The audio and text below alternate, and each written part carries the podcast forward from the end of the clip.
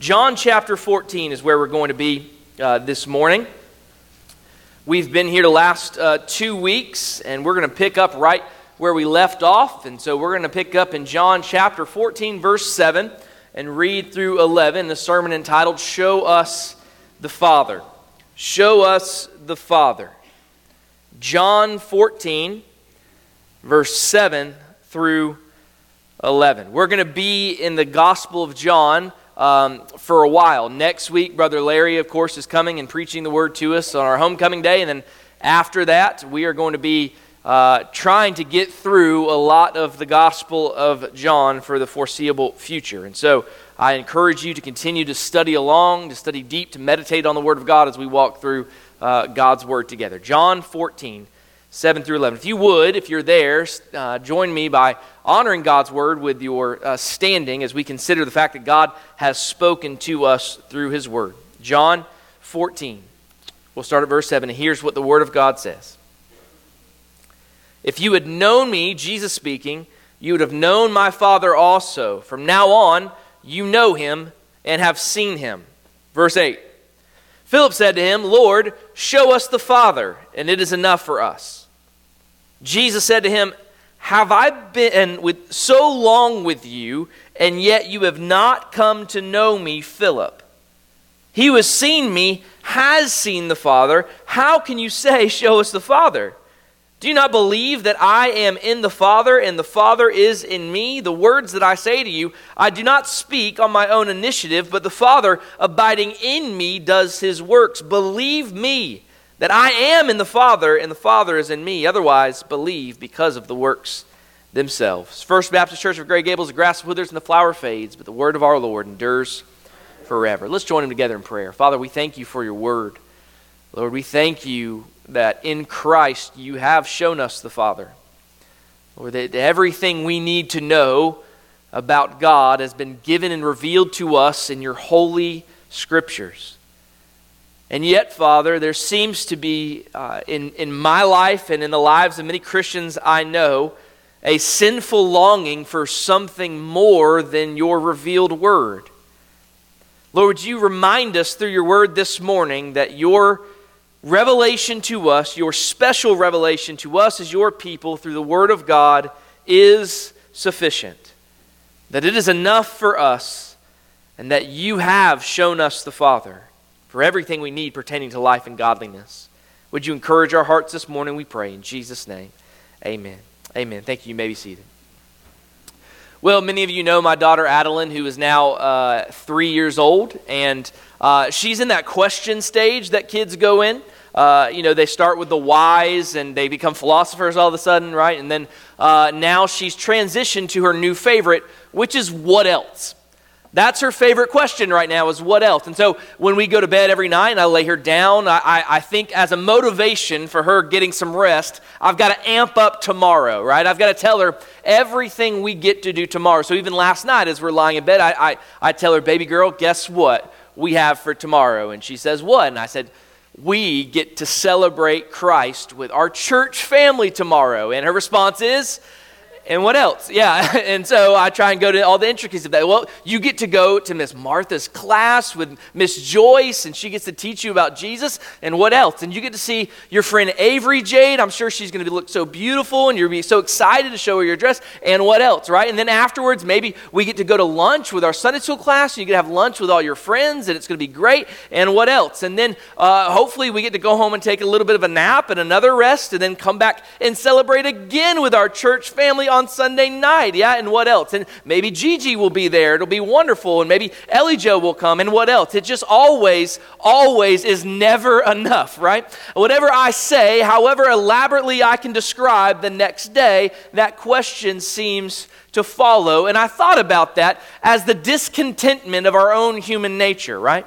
We all have that naturally in us to be discontent with whatever we've been given. And I think we do that especially with the Word of God because I've seen that in my own life. There have been times where I'll be at a, a point in my life where I'll want to know what God's will is on a certain situation or even studying doctrinally and, and trying to distinguish things that are difficult to distinguish in doctrine and uh, theology. And, and I'll look at God's Word and I'll say, yeah, I kind of get what it's saying there, but God, I, want something else. God, would you just speak audibly to me? Maybe, maybe tell me in a dream. That would be cool.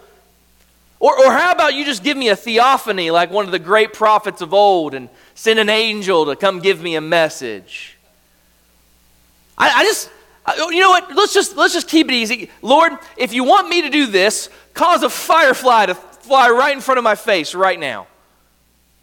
Like, give me a sign, give me a miracle, confirm something in me. I just, and what I've recognized about that longing is it's not necessarily always a bad longing, but it's, it's, it's, it's slapping the sufficiency of Scripture in the face. It is saying to God that what you've given me in your word, Father, is not enough. What else? What else do you have for me? I think we get there as Christians. And I think what we have today in our story is a perfect example of a disciple saying, What else? and Jesus reminding him, There is no what else. Jesus is the what else and Scripture is sufficient in His revelation to us. So, as you might remember in the previous verses where we've been, uh, uh, Thomas actually, Jesus said to disciples, You know the way. And then Thomas, remember, responded, Okay, how can we know the way, Jesus? To which Jesus answered, I am the way, right? Well, here in our passage, what we have is a similar dialogue, as we've already said, this time between Jesus and his disciples, and especially the apostle, the disciple Philip. Jesus tells the disciple uh, in verses 7 and 8 these words. He says, If you had known me, you had known my Father, and also from now on you know him and have seen him. And then Philip responds to that statement with Philip said to him, Lord, show us the Father, and it is enough for us. See, just as with Thomas, Philip doesn't immediately understand what it was that Jesus said to him or how it was that he, Philip, should have known that Jesus and the Father are one. So Jesus lovingly then goes on to show him how it was that he had already seen the Father and that the revelation he had been given by God was sufficient enough for him to know these particular things. In the two examples of Thomas and Philip, we are shown how important it is for us to pay attention to the revelation that God has provided for us.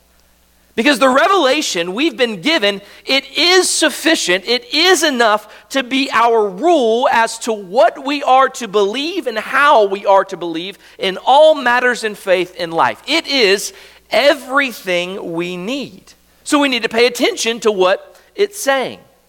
No doubt there are times when we fail to appreciate the revelation of God that He's provided for us in His Word. There are times when we might, as we've said, wish that the Lord would reveal Himself in some more fully spectacular manner, thinking that perhaps a miracle or some other phenomenal manifestation of Himself is just what we need in order to be strengthened in our faith. Just what the world needs, actually, in order to start believing in Christ. As we will see in this account, the revelation we've been given in God's Word, friends, it is more than sufficient to give us what we need. And we start by looking that Jesus reveals a truth to us plainly. Jesus begins by stating his truth plainly. It's a plainly stated truth. He tells them, I am in the Father, and the Father is in me. Simple. He tells them, I am one with the Father. Now, this was something that Jesus had taught them and shown them from the beginning of his ministry. Yet, here we are three years later, remember, at the last week of his ministry, and they still haven't fully grasped this truth. They're still wrestling with it. Nevertheless, Jesus tells them, From now on, you have known him and you have seen him. In other words, Jesus won't allow Philip or any of the other disciples to remain in their misunderstanding or ignorance. He's going to clarify things to them. He is going to make it crystal clear to them that He and the Father are one. He's going to graciously and lovingly correct them and give them the correct teaching they need so they can rightly understand who He is and who the Father is. So He does this by stating this truth plainly and yet so profoundly because this is important stuff. You cannot miss this. We're dealing with the deity of Christ. We're dealing with Jesus saying and making it clear to everybody that he is God. So Jesus said again in verse 7 If you had known me, you would have known my Father also. From now on, you know him and have seen him.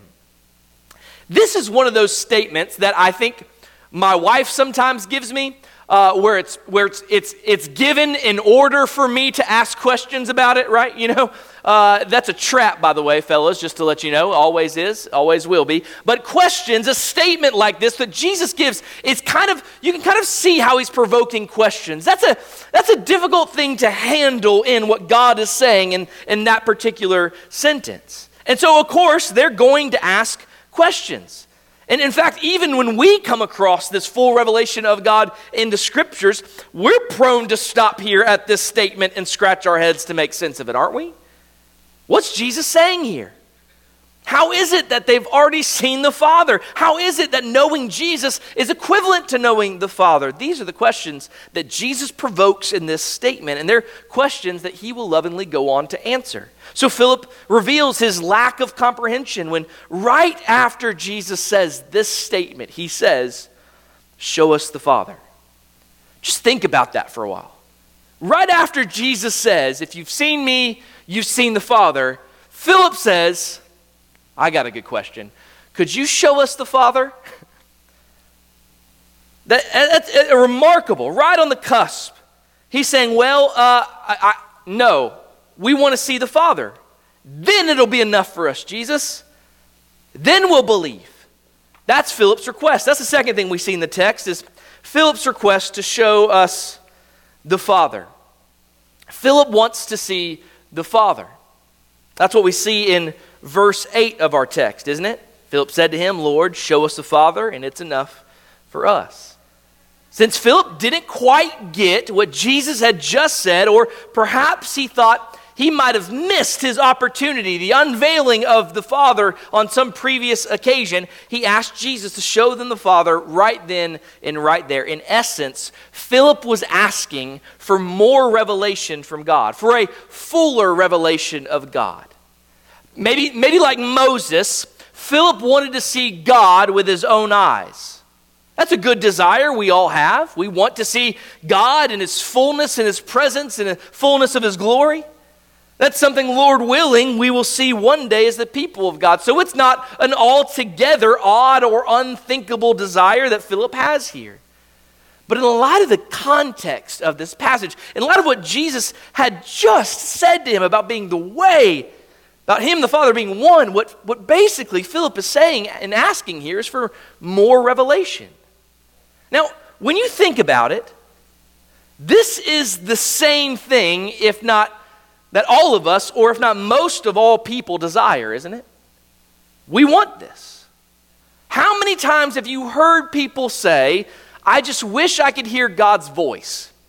I, I wish I could just see God with my own eyes. How often do you hear people say that they would become a Christian? They would believe in God if He would simply show Himself. Many people, even Christians, are under the impression that if God would just show up and do something miraculous, it would remove all the doubts in this unbelieving world. Is that the case, though? Is it? Would Christians have stronger faith if God would show himself in some miracle? Would all the unbelievers in the world all of a sudden become God fearing Christians if God were to show himself to them? See, if that were the case, if you're thinking the answer to that is yes, well, let me ask you why didn't it have more of an impact on the disciples then? They had God in the flesh, God in human form with them, and not in just that occasion. They had him with them for over three years and they still doubted. Think about all they saw. Think about the three years they had with God in the flesh. What more could a person want or need out of Jesus to prove to them that he was God? They heard and saw things we couldn't even possibly imagine. We only get a glimpse of it in the scriptures, by the way, of the things Jesus did or said. They were with him day in and day out. They saw things we don't even know about. What about the unbelievers? Do they have enough? What about the unbelievers that Jesus comes in contact with in the gospel account just in John? Do you recall what happened when God actually did reveal himself speaking from heaven earlier in John chapter 12? Let's look at that. John chapter 12, verses 27 through 29. I want you to see this. This is what happens. This story, Jesus says, Now my soul has become troubled, and what shall I say? Father, save me from this hour? But for this purpose I came to this hour. Jesus is about to go to the cross, remember. And so he prays this. He says, Father, glorify your name. And the Bible says that a voice came out of heaven I have both glorified it and will glorify it again. And then the reaction what's the result of that? We read in verse 29 So the crowd of people who stood by and heard it were saying that it had thundered, and others were saying an angel has spoken to him. So here we have an example of God revealing himself, showing himself, speaking from heaven. But notice what some of the people heard. Those without faith only heard thunder. Even though God had spoken, not only were they not able to understand what he had said, but they couldn't even make out that he had uttered anything intelligible.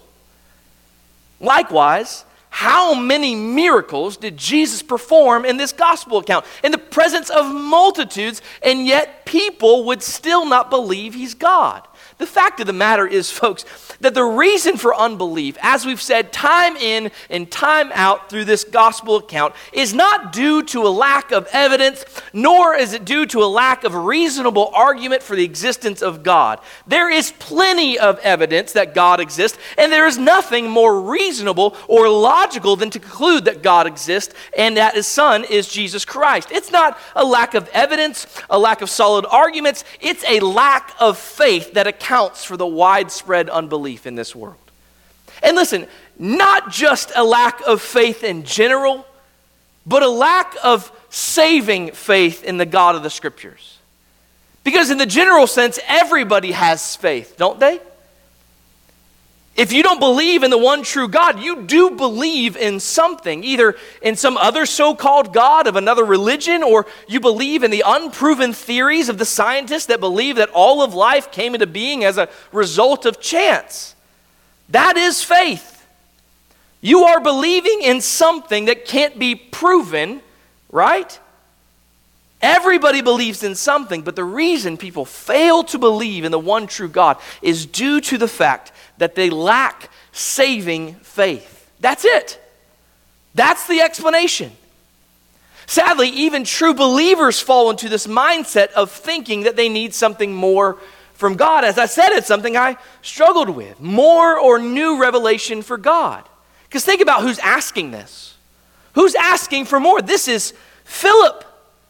And the good news for us in reading this text is, is we know that Philip was a believer. So we know Philip and us can fall into this trap. We can go back and look at earlier in the Gospels and look at this character of Philip and see that many wonderful things are said about him. He shows true and living faith, yet here he is at this point still struggling, still wanting more revelation. So we know this is a reality that can happen to a true believer. But, church family, we do well to keep in mind what Peter taught us in his second epistle. Now, Let's think about the character of Peter, by the way. If you haven't come on the last couple Wednesday nights, we've been considering him on Wednesday nights. But let's think about who Peter was. He's a disciple of Christ. He was one of the disciples who saw miracles and works of God firsthand with his very own eyes. He was there at the Mount of Transfiguration, he was there at the empty tomb. He saw, touched, and spoke with the resurrected Christ, along with all other kinds of spectacular events. But does he ever, in any of his epistles, tell the saints, the Christians that he's writing to, that what they need in order to be strengthened is to have the same kind of displays of God's glory that he saw with his own eyes? No. Does he tell people what they need to chase after in order to be strengthened in this life are supernatural signs from God? Does he ever say those kind of things? No, he never once says those sort of things. In fact, he says something quite the contrary. What he does tell us in 2 Peter 1:19, just after reminding his readers of his personal experience of seeing Jesus on the Mount of Transfiguration, look at what he says. He says, So what we have is the prophetic word made more sure, to which you do well to pay attention as to a lamp shining in a dark place until the day dawns and the morning star arises in your hearts. Peter tells us what we need is what we already have. What we need is what we already have the revelation of God through His holy word, the scriptures. This is what we need. And in fact, when we ask the question, God, would you show me more? The question should be directed towards God, would you, would you show me more of your word? Would you diligently discipline me to go down and mine the depths and the caves of wisdom that's found in your word, that I would see it clearly? Friends, that's what we need. If we need to be strengthened in our faith, then what we need is more time in the Word of God, not more time looking around for signs or wishing God would give us something more. And as for the unbelievers, the same goes for them. As noted earlier, what the unbeliever needs most is faith. And you remember what Paul's prescription was for faith in Romans 10? What does he say you need for faith? Romans 10 17. So faith comes from hearing, and hearing by the word of Christ. See, some Christians think that what they need to be better witnesses to the lost is to become better philosophers or uh, better debaters, apologists. But, church, that's not the answer. What we need in order to be better witnesses to the lost world is to be better at knowing how to share God's word with people. Because that's where the power's at. The word of God is what changes hearts. And if you're a Christian, if you're a true Christian, you know that because it was the word of God that changed your heart. One pastor, Rick Phillips, put it like this this week. He said, if we want to experience power to tear down stronghold, Paul says it comes from God's word, which will destroy arguments and every lofty opinion raised against the knowledge of God. That's 2 Corinthians 10:5. That's why, by the way, God says that the wisdom of this world is foolishness and that it's passing away. Wisdom in this world has no root. It has no foundation. It's not rooted in absolute truth. That's what Brother Brock read in 1 Corinthians 3, verses 18 through 21. Paul said this He says, Let no man deceive himself. If any man among you thinks that he is wise in this age, he must become foolish, so that he may become wise. For the wisdom of this world, it's foolishness before God. For it is written, He is the one who catches the wise in their craftiness. And again, the Lord knows the reasonings of the wise, that they are useless. So then, let no one boast in men, for all things belong to you. Friends, the philosophies of the world are exactly that. What the world needs is the sure, complete, inerrant Word of God. Now, going on to address those who believe the same pastor, Rick Phillips, says this about unbelievers. He says, oh, I'm sorry, about believers. He says, if we, church, want the fire of God to burn in us, let us remember the words of the downcast disciples whom Jesus had taught on the road to Emmaus. Afterwards, they said, Did our hearts not burn within us when he opened up to us the scriptures?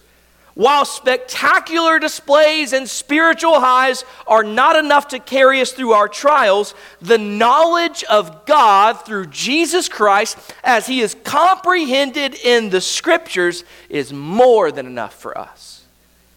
Christians are often going through life looking for more. We want signs, gifts, and wonders. Friends, if you really want to experience a spiritual high in this world, get in the Word of God. And you know what? You know that if you're a Christian. Because you can look back and see at the times where you were flying the highest with Christ, it was the time where you really were in the Word of God where you are submitting sin under the authority of the Word of God, and you are allowing the Word of God to penetrate your heart and mold you into the image of Christ. I really believe you know that. But how often do we need to be reminded? Because when sin enters into our lives, and we all wrestle and struggle with sin, I think the first thing the enemy does is cause us, distract us from wanting to be in the Word. Because He knows that's where the power is at. Friends, it's more than enough. That's where we need to be the Word of God, and that's where we will meet the Lord. That's where we'll be encouraged and grown in our faith. See, the desire for more revelation that God has provided is a form of unbelief, isn't it? The answer to this problem is not to be found in getting more revelation than we already have. Rather, the solution is found in the response that Jesus gave to Philip. Let's look at that now. Jesus responds. That's the third thing we see here. Jesus responds. Now, as Jesus responds, he responds in the way we would expect our loving King, gracious Father to respond he responds in a gracious rebuke. You ever been graciously rebuked? It's a humbling thing, isn't it? And yet, this is exactly what Philip experienced. Verse 9 says this Jesus said to him, being Philip, Have I been so long with you, and yet you've not come to know me, Philip? He who has seen me has seen the Father. How can you say, Show us the Father. That's a mild rebuke, isn't it? Again, Jesus had been with them for over three years by this time. Three years. And for the beginning of this ministry, he has set out to teach them how he and the Father are one in essence. This is something he really wanted his disciples to know. However, what we see here is that our Lord is patient with Philip and proceeds to minister to his heart. And let me just say this. As Jesus was patient with his slow to learn disciples, friends, church family, we need to follow him in his example in being patient with one another, don't we? Hear me when I say this. Not everybody grows in their understanding of the Word of God at the same rate. Not everybody has the same measure of faith. And you know what I love about Christianity? I think every Christian ought to grow to have a deeper faith every day. I think it ought to be something we desire, something we long for. And I think if you're a true Christian, you will desire to have a deeper faith. But listen to me. I love this about Christianity. You don't have to have a particularly deep faith in order to be in Christ. You simply need to have true faith. That's it. That's sufficient. The Lord promises that He will not break off a bruised reed or the smoldering wick. If there is just some evidence that we belong to Him, it can be fanned into a flame by God's grace. Not only was Jesus' response a gracious rebuke, though, it was actually also an extremely simple and small answer. Jesus simply says, He who has seen me has seen the Father. Jesus is telling Philip that he and the Father are one again. Now, Now, speaking of this revelation, this difficult doctrine of the Trinity we all experience, Jay Adams tells us this. He says that there is an identity that the two, God the Son, God the Father, share as God. To see one and to see Him at work is to see the other as well.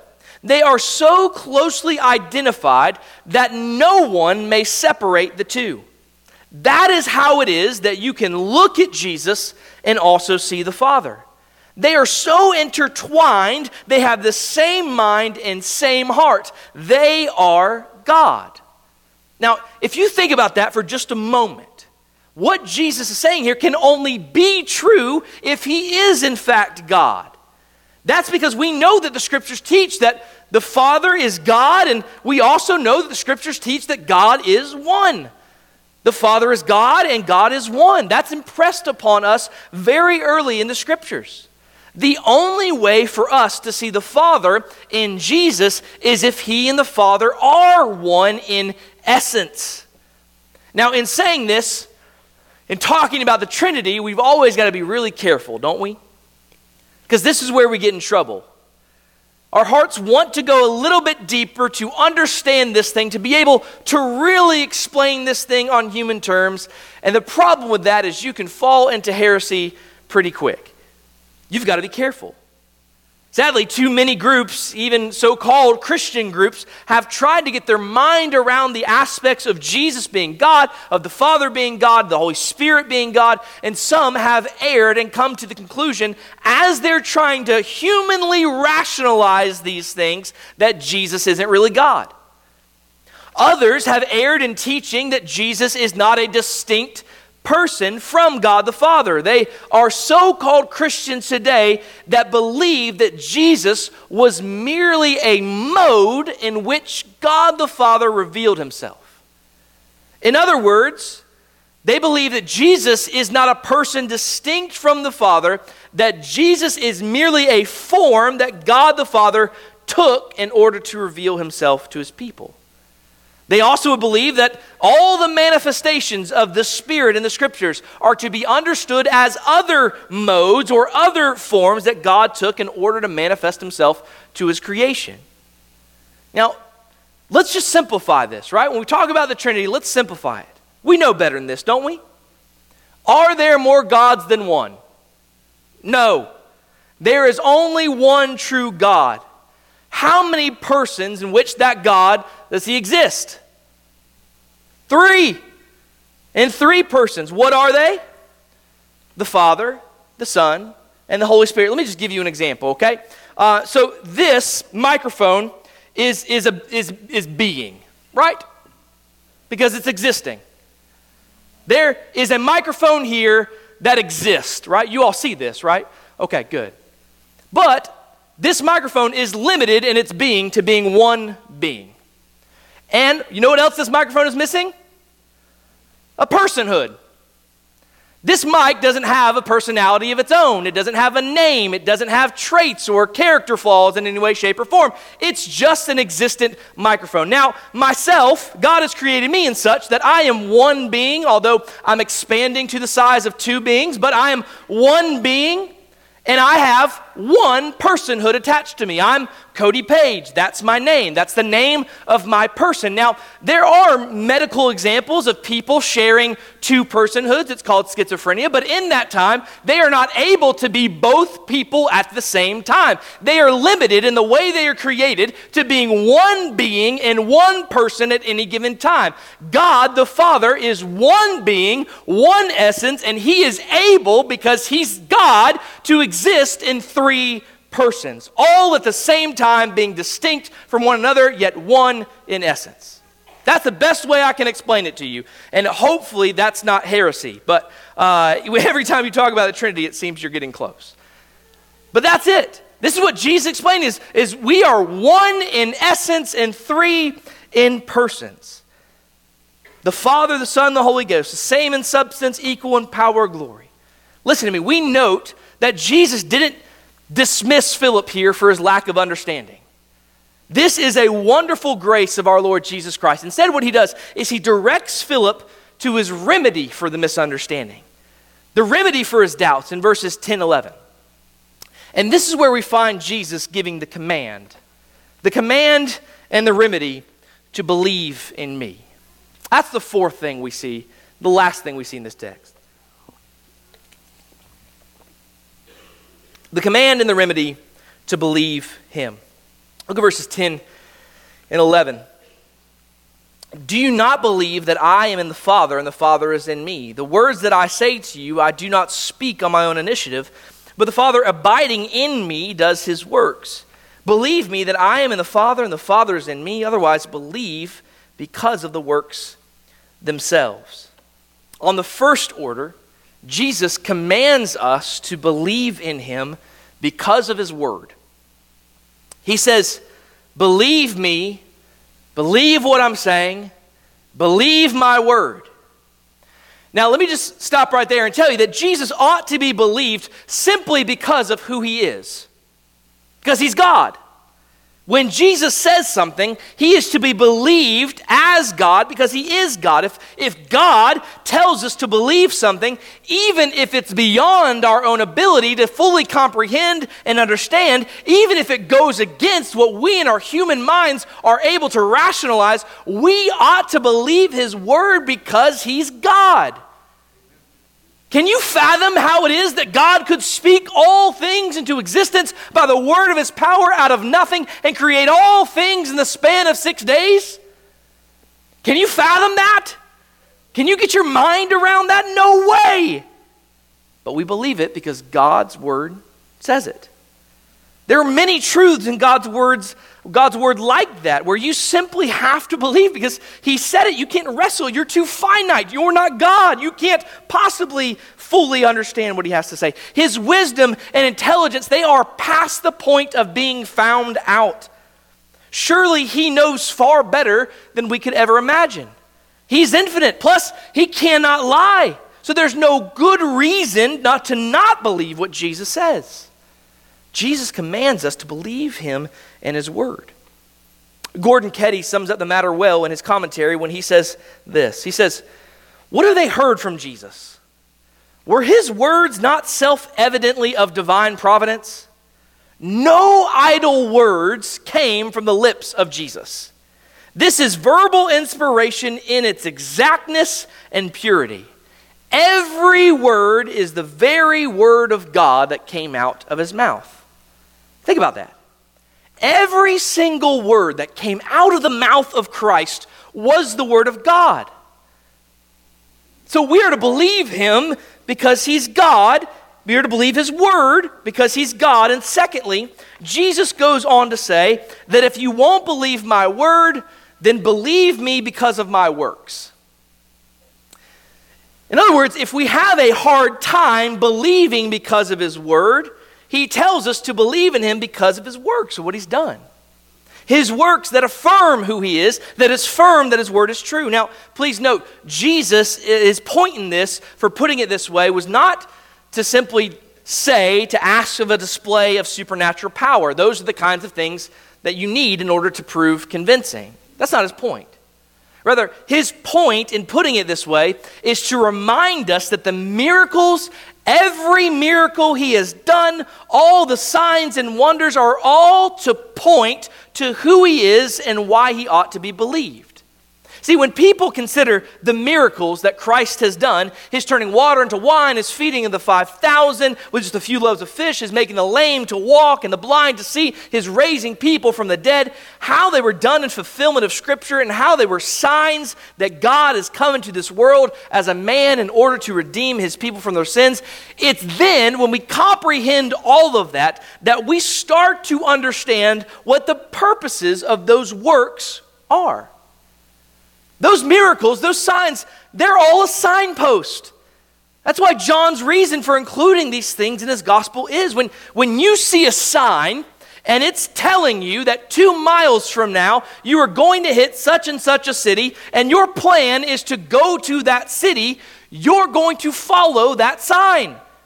It's going to take you to the city. Likewise, the signs Jesus performed are meant to point us in the right direction of understanding who he is. Now, now, when the works and miracles of Jesus are read and understood in their proper light, they all point to his deity, his godness. They point to the fact that he and the Father and the Holy Spirit are three distinct persons, each with a particular role to fill in redeeming us. But each have the same heart and mind to accomplish this gracious work because they're all of the same essence and substance. That is why Jesus says if we can't simply take his word for it, we ought to at least consider his works, how they're one with the Father in their unified work of redemption.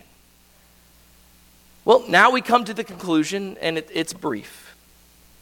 The conclusion to all of this is something we've said all along, and it's something I really want to leave you with. It's that God's revelation is sufficient. God's revelation is sufficient. Friend, listen to me. Everything that you need for life and godliness is contained in the Word of God.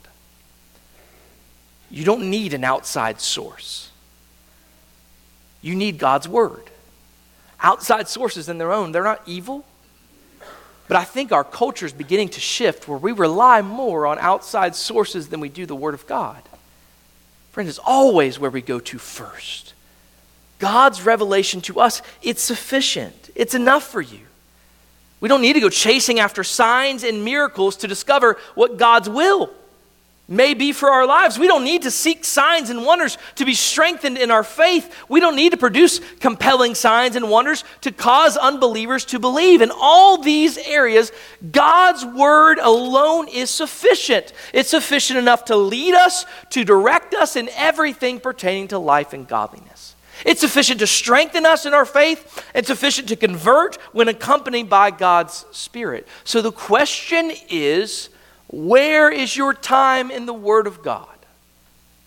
Because many of you are probably dealing with, with several of these questions. You either want to be strengthened as a Christian, you are either at a point where you need to know God's revealed will for your life.